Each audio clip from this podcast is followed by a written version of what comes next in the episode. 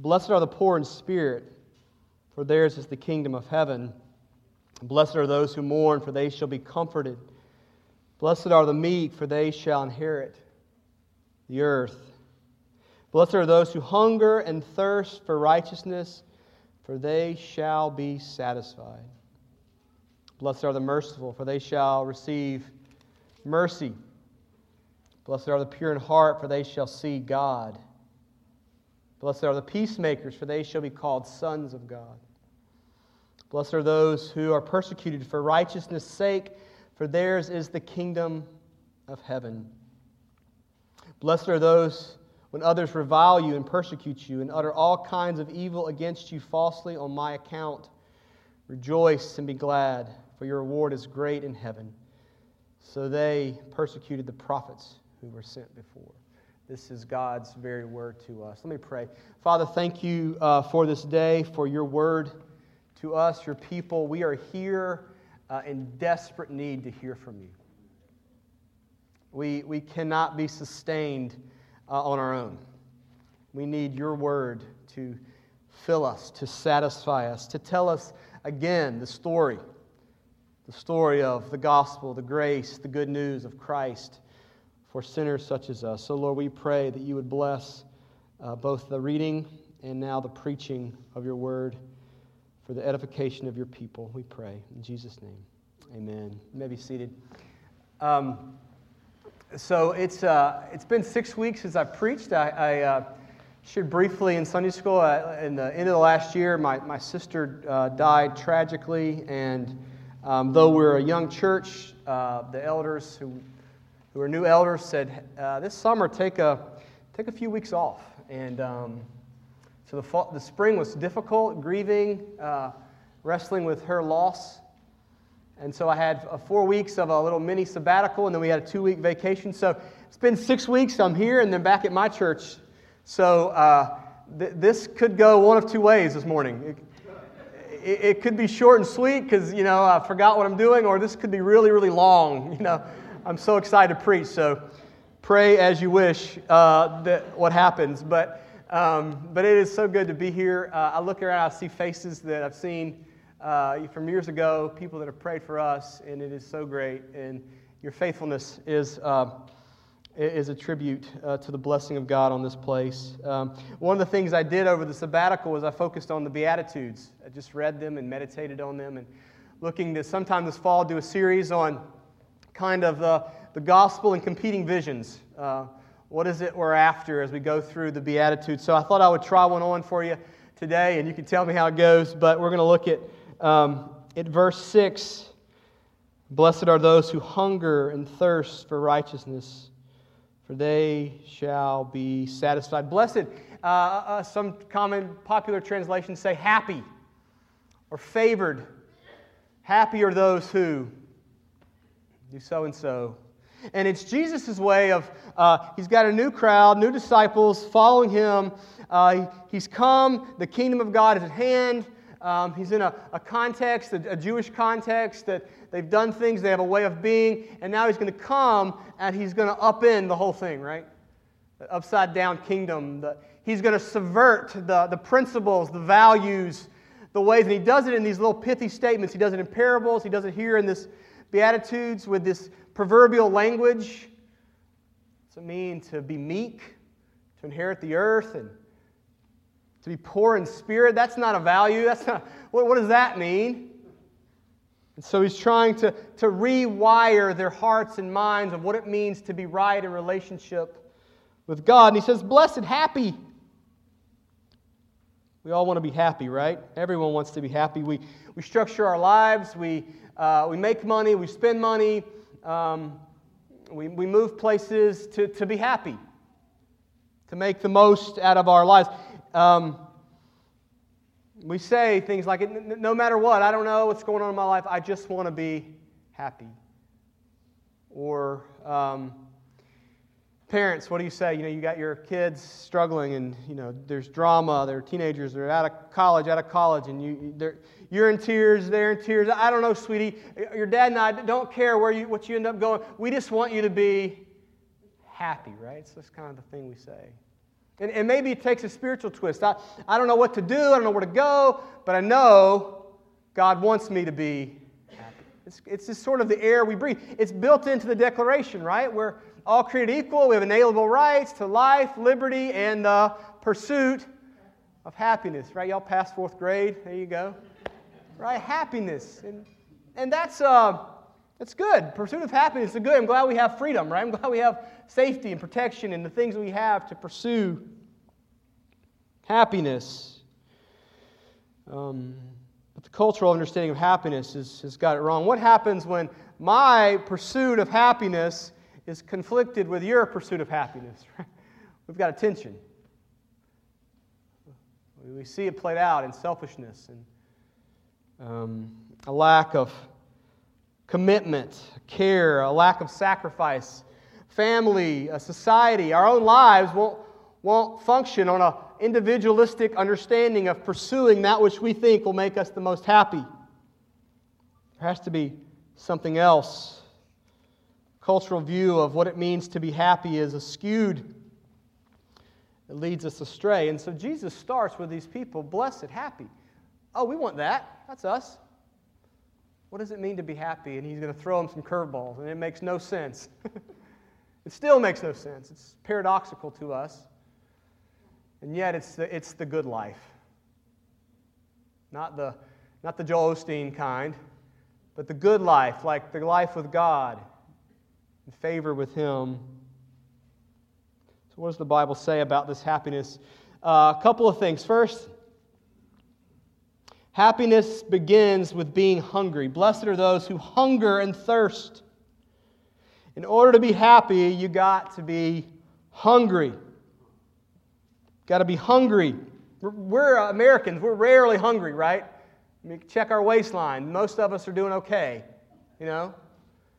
But you got to be hungry. Do you remember a time when you were really, really, really hungry or thirsty? I, I, I tried for illustrations. I, I failed in, in, comparison. Some of you have gone through real hunger and thirst, but I, I, all I could think of was August football practice, two a days in high school with all the pads and 100 degree humidity, and you're just like crawling to get to the water, you know, like you've got to have something to drink. You feel like you're dying of thirst.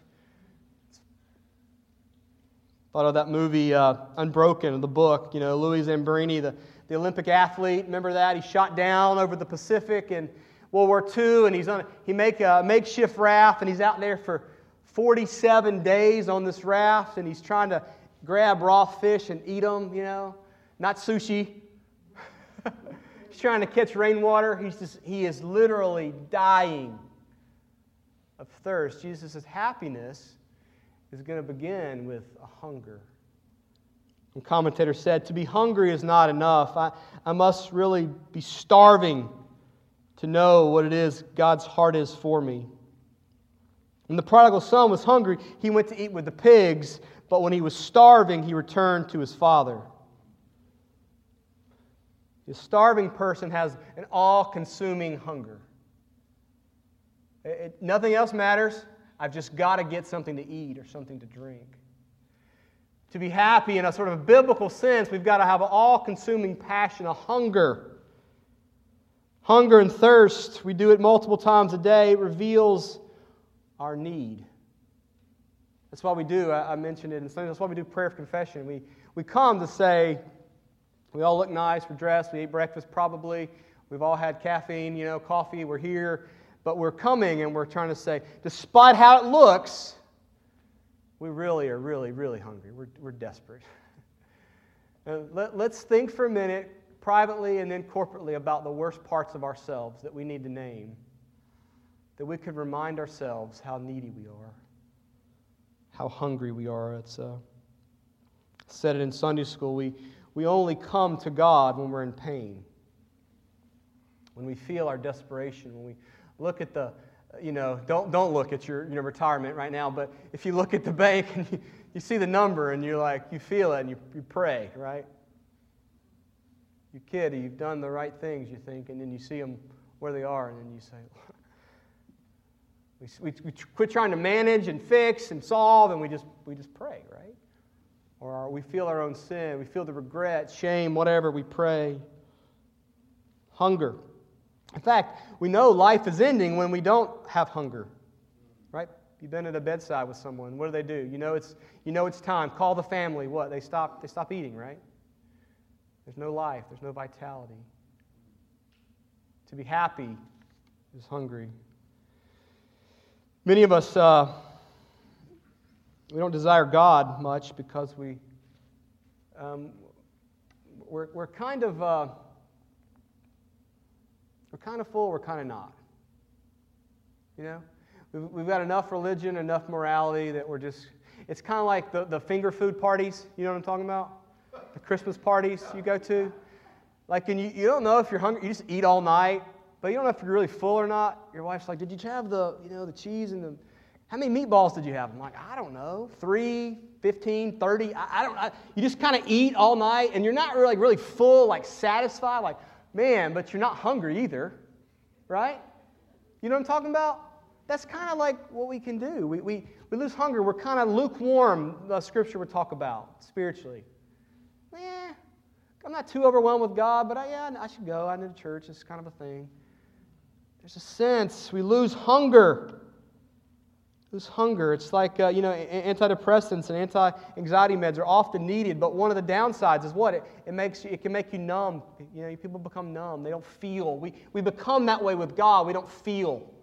We don't have a hunger or thirst. So we're not happy, blessed, and satisfied in the way God meant because we're kind of blah. We're snacking. The first, uh, the first step to being uh, blessed, to be happy, is to be hungry. Take in. Are you hungry for God? Are you hungry? Some of you have been this church for 50, Miss Oaks, 70 years. I don't know. Are we hungry for God? Are we hungry? Do we know our need? Are we aware that you needed grace today just like you did when you first believed? We need it, right? Just an aside before we get to the second point, you know, there, there are religions uh, that teach us not to hunger. Um, the, both the, some of the ancient Greeks, the Stoics, as well as uh, some of the Eastern religions today, Buddhism, others, you know, you, you escape hunger, you overcome it, you, you, you know that happiness is a fleeting thing, like trying to catch the air. So you, the goal is to move beyond happiness, to move beyond desire of blessing and goodness, and to, to overcome it, to, to be enlightened, to, to reach a place above it, to not feel. So there's a, there's a stoic face. We're not alive. It's not the biblical sense. God wants us to be full of joy and alive and happy in Him. It begins with being hungry Jesus in the wilderness for 40 days, he wasn't pretending, he was starving. And what happened? The world, the flesh, the devil came and offered him. And he found that his only place in the need was to the Lord, the Father, right? To be satisfied. We've got to be hungry. Are you hungry? Second, happiness involves being hungry, but it involves being hungry for the right thing. The right thing. There's good diets and bad diets, you know. Um, most of us, uh, most of us in our culture, we, we don't struggle uh, being hungry. We know. We know we're hungry. We know there's needs in our heart. We know the world's not. Talk to the most ardent secular person. They, they know the world's not right. They know something's askewed. They know there's problems we're trying to solve, both in the world and in our own lives. What's, uh, What's the wrong diet? You know, we're, we're kind of like uh, the raccoon that finds the, the, the, full trash can, you know what I mean? we'll eat anything, won't we? I mean, the heart is a lonely place, isn't it? I mean, we, we just devour whatever, whatever gives us some, a something, a sense of like, it'll be okay.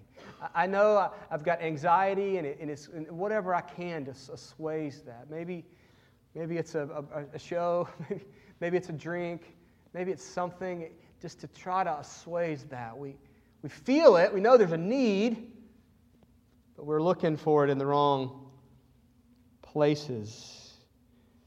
We look for it in consumption. This is the great sin of American, right? Consumerism, materialism. We're so, so much stuff. We, we don't know hunger. We don't, we just have, that's why we keep buying stuff from Amazon, right? We just, we think we can buy our way to it. We can get enough Money, success, whatever it is, we get it, and then that'll make us happy. That's going to be it. And we in the church say, no, no, that's not true. And then we go live like that's true. Uh, I remember uh, anecdotally, uh, a few years ago, my older kids, the, the younger kids weren't here yet, but we, uh, we were playing, we like family board games, and um, we were playing the game Life. You play the game Life? You play this? And, you know, you go, and at the beginning, you choose like college or like career and you got to go through and then there's like you know jobs involved and kids and houses or whatever. But i realized playing the game in the middle of it you know i mean a good preacher can ruin you know, any game. I'm like wait a second the end of the game is who has the most money wins. Like that's the end of the game. Like people are involved but the end is the, i'm like what an american game. It's, there's no measurement like the quality of your relationships you know What's your spiritual life like? None of that's on there. I'm like, I mean, isn't that crazy? it's kind of sobering because I always lose. It's hard to say I lost at the game of life, you know, but I lose to my kids at the game of life. I'm like, well, this is great, but it's that's the way we live. We, we consume our way. If we get enough stuff or the right stuff, or if, you know, or, or you know, the, the, all your, the news feeds, social media or, or news, it's like the 50 best vacation spots, you know. Like, if we don't get to them, like, we're just a loser, you know? Like, you've got to get to those spots. You better hit the beat, you know? Right? I mean, you feel that. I'm not, I'm, vacation's great, but like, we had this sense of like, that's going to do it. I know I'm hungry. Like, my job's hard, life's hard. I just got to get to this thing, and this is probably going to make it okay. And so we got these, you know, the things to do before you die list. If we don't do it, like, you know, FYI, the new heavens and new earth, we're going to get to have so many experiences and joys. It'll be okay. Um, we know because uh, we, we, we uh, FOMO is a thing, right? The fear of missing out is like the thing. If I don't have that experience, uh, do you talk about a pandemic? I'm getting on a soapbox here. I try not to. Pandemic, it's, uh, it's, it's, it's uh, teenagers and social media. Pandemic. You do, do some research, particularly teenage girls, right? Do, do you realize if you're 35 and above, how many parties we missed out on and we never knew about them? right? And we're, we're okay. Right? You went to the movie with two friends and you didn't invite two because you, you know your car was a, you could only fit two people, and they never knew, and they had parties and you didn't, and it's okay. But not now. Everybody knows everything, and they sit and feed and realize I have no worth, no value. I'm not invited. I didn't go to, go to the beach. I didn't go to here. We've missed out. Because life, happiness, I'm hungry, but happiness is meant by being satisfied with these things, right? And I'm really not joking. I'm serious. It's, it's, it's, it's, it's uh, the, the secular research is there. We think happiness is having more. It's in relationships. Relationships are good, but then we, we, you know, we, we use them as commodities. We exchange tit for tat. Change in, in relationships, and we ask of people to do what they can't do in our lives. Marriage is good. We, we, we're two become one. But we, we, we don't replace God. We look for these things. If I just had the you know, movies, if I just had this person, if I just had, it's going to be, and you get, and you're, you're like, oh, they're, they're a sinner just like me. It's going to be hard. I have a friend who's uh, been in ministry. He's got four kids, and um, he just left, left, his, uh, left his, his wife and kids. And uh, been trying to walk with him. And uh, he's not at our church. Been trying to walk with him, and um, but you know, I, I just I, I'm not happy. I just need to be happy. So it was it was it was transactional. It was tit for tat. You know, if I get what I want, you get what you want, then it'll work out. But when it's not, I know God wants me to be happy, right? Commodify relationships. Money, success, recognition, fame. They, they, they can't do it. They weren't meant to do it. Uh, the, more stuff, more things, more access, more technology, more medicine, uh, more depression, more anxiety, more suicide, they're together. The stuff hasn't worked. That's the wrong thing. We hunger for, we're hungry. Some of us know we're hungry, but we hunger for the wrong thing. What's the right thing? It's, it's blessed are those who hunger and thirst for righteousness. We're hungry. We know we're hungry, and it's addition by subtraction. It's not all that stuff, it's the righteousness. It's one thing. Jesus is telling you want, you want the happy, the blessed life, the good life, hunger for righteousness. What is righteousness? Old Testament uses it sometimes as a, as a synonym for salvation. Isaiah 51 5. My righteousness is near, my salvation is gone forth. Paul will speak about this. It's an alien righteousness of Christ that we get, it comes to us. That's one way of talking about righteousness. Here, Jesus is talking about righteousness in terms of godliness, or the, the goodness, blessing. Blessed are those who hunger and thirst for godliness, for the character of Christ in us, working in us, conforming to his image, not a, a earning type of righteousness, but to grow into the righteousness of Christ. John Stott says, this righteousness, this Matthew righteousness, a, it's a spiritual hunger. It's the chief characteristic of all God's people. Do we hunger and thirst for righteousness? The way the, the verb tense works here, it's not we, we, we have some hunger and some thirst for some food or some drink. It's for all of it. We hunger and thirst for all righteousness. I want the totality of righteousness. This is what I'm after. I'm after the righteous one, Christ. He's my pursuit. It's not, um, you know, I got some problems, I need a little self help, or, you know, it's not New Year's resolution, you know, I'm going to turn over a new leaf this year, I'm going to do better, you know, I'm going to diet, I'm going to eat. No, it's like, God, would you remake my heart, make me new, change me? I'm hunger, I thirst, I long to have the reflection of Christ in me. That's what I want. That's what I'm pursuing. That's what I'm after. Hunger and thirst. Do we hunger and thirst? Are we hungry? Do we know it? We are hungry. Do we know it? Do we hunger for the right thing? For righteousness. Finally, happiness involves being hungry, hungering for the right thing. Finally, happiness involves trusting that God will satisfy us. It's interesting because we're pursuing happiness by hungering for righteousness, but we're really not in control of the outcome. He says, Hunger and thirst for righteousness, for they shall be satisfied. They shall be. The word satisfied here, it's, it's filled. It's that good feeling, you know? It's, uh, it's, it's, like, it's, not, it's not the golden corral. We ate as much as we could. There's probably some meat on there if, if it was meat, but it's like the Ruth's Chris, like we ate this real, and we're like, man. Not the Thanksgiving, like I'm sick at my stomach kind of thing, but like, um, this is good. Like, this was good. That kind of thing. Steep satisfaction. It's the, the language, uh, it's often used of animals that are, that, are, that are being grazed and they eat till they're satisfied. Like Psalm 23, right? The Lord is my shepherd. I shall not want. Can you imagine that? Like I'm satisfied. Yeah, there's predators around and I'm facing the elements, but the shepherd's leading us and I'm satisfied.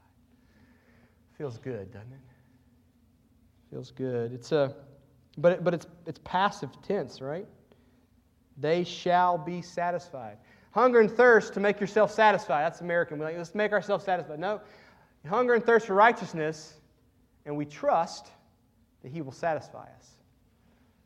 The satisfaction has to come to us. We can't, we can't make it happen. It's, a, it's the part of the Christian life that is the total surrender to God. It's seek ye first the kingdom and his righteousness, and all this will be added. Same thing, right?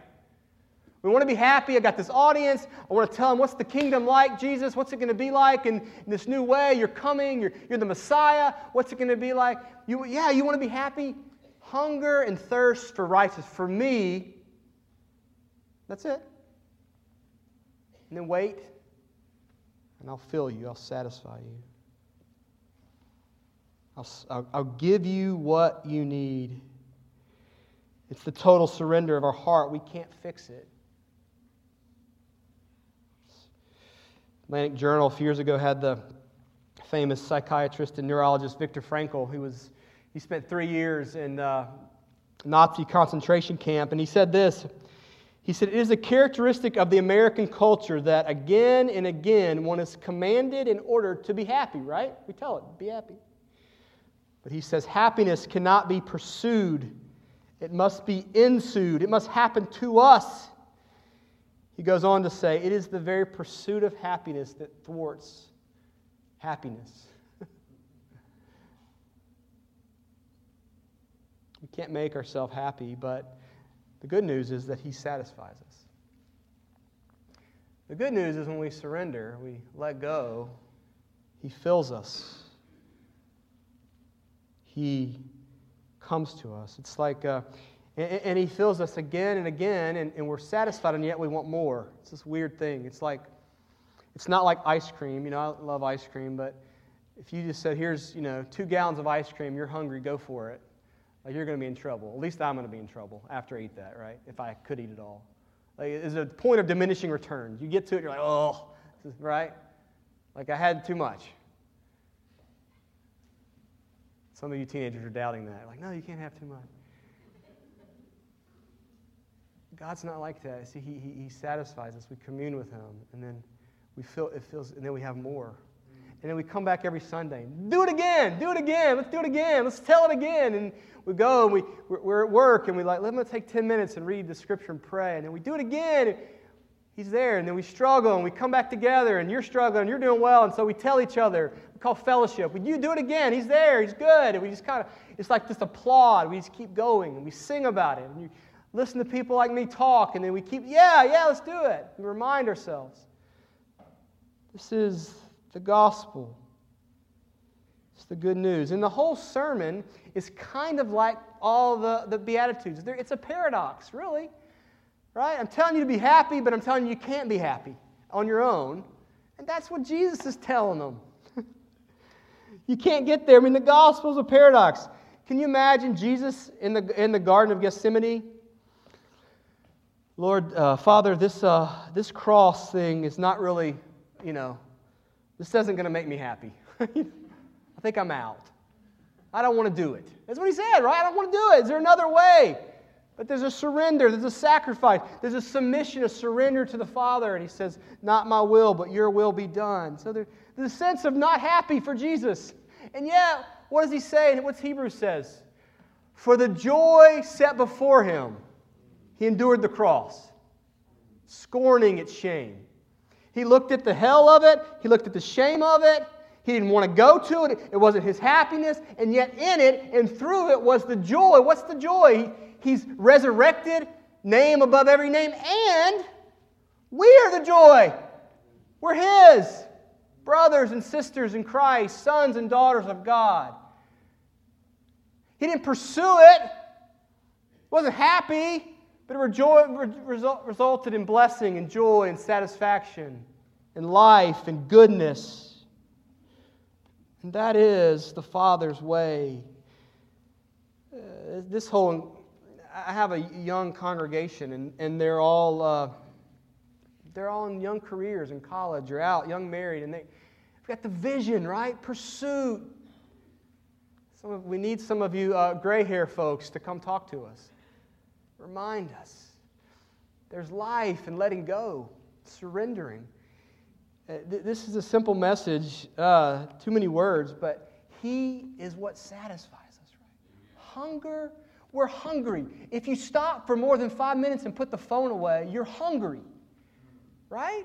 If it's not you with health issues, it's someone you know, it's the finances, it's job, it's kids, it's the economy, it's the whatever, politics, don't get started. We're all, you know, we'll all weep over that. We're hungry, and then where, where are we looking for it? What do you think is going to satisfy you? Take some time away from the distractions, away from the entertainment. It's the Lord does it. Him, His righteousness. And then we say, Lord, you are the Lord. It's kind of like Job at the end of Job. Remember? Had this back and forth about all the struggle. At the end of Job, the Lord's like, You got anything to say? And he's like, I got nothing. I got, I got nothing left. You are the Lord, right? And we surrender to Him. It's, this, it's, it's what you preach every week. It's the gospel message. But let us stop. Let's stop snacking, you know? let's sit down. That's why we have communion. It's a table invited to come and dine. This meal that's a foretaste we'll be satisfied with Him. Let's hunger for Him in righteousness. Let's pray. Jesus, thank you for your word. It pierces, it, it cuts us. Even, even familiar passages like this hits us again and again. I pray for us as your people that we would hunger, we would know our hunger, and that we would look for satisfaction in you. You are the only place, the only way. Lord, would you do that work? We can't, we can't manufacture it. we, we can't force it. You have to fill us. And we, by being here today, are, are by faith saying we need to be filled. So fill us, satisfy us, Jesus. We pray. Amen.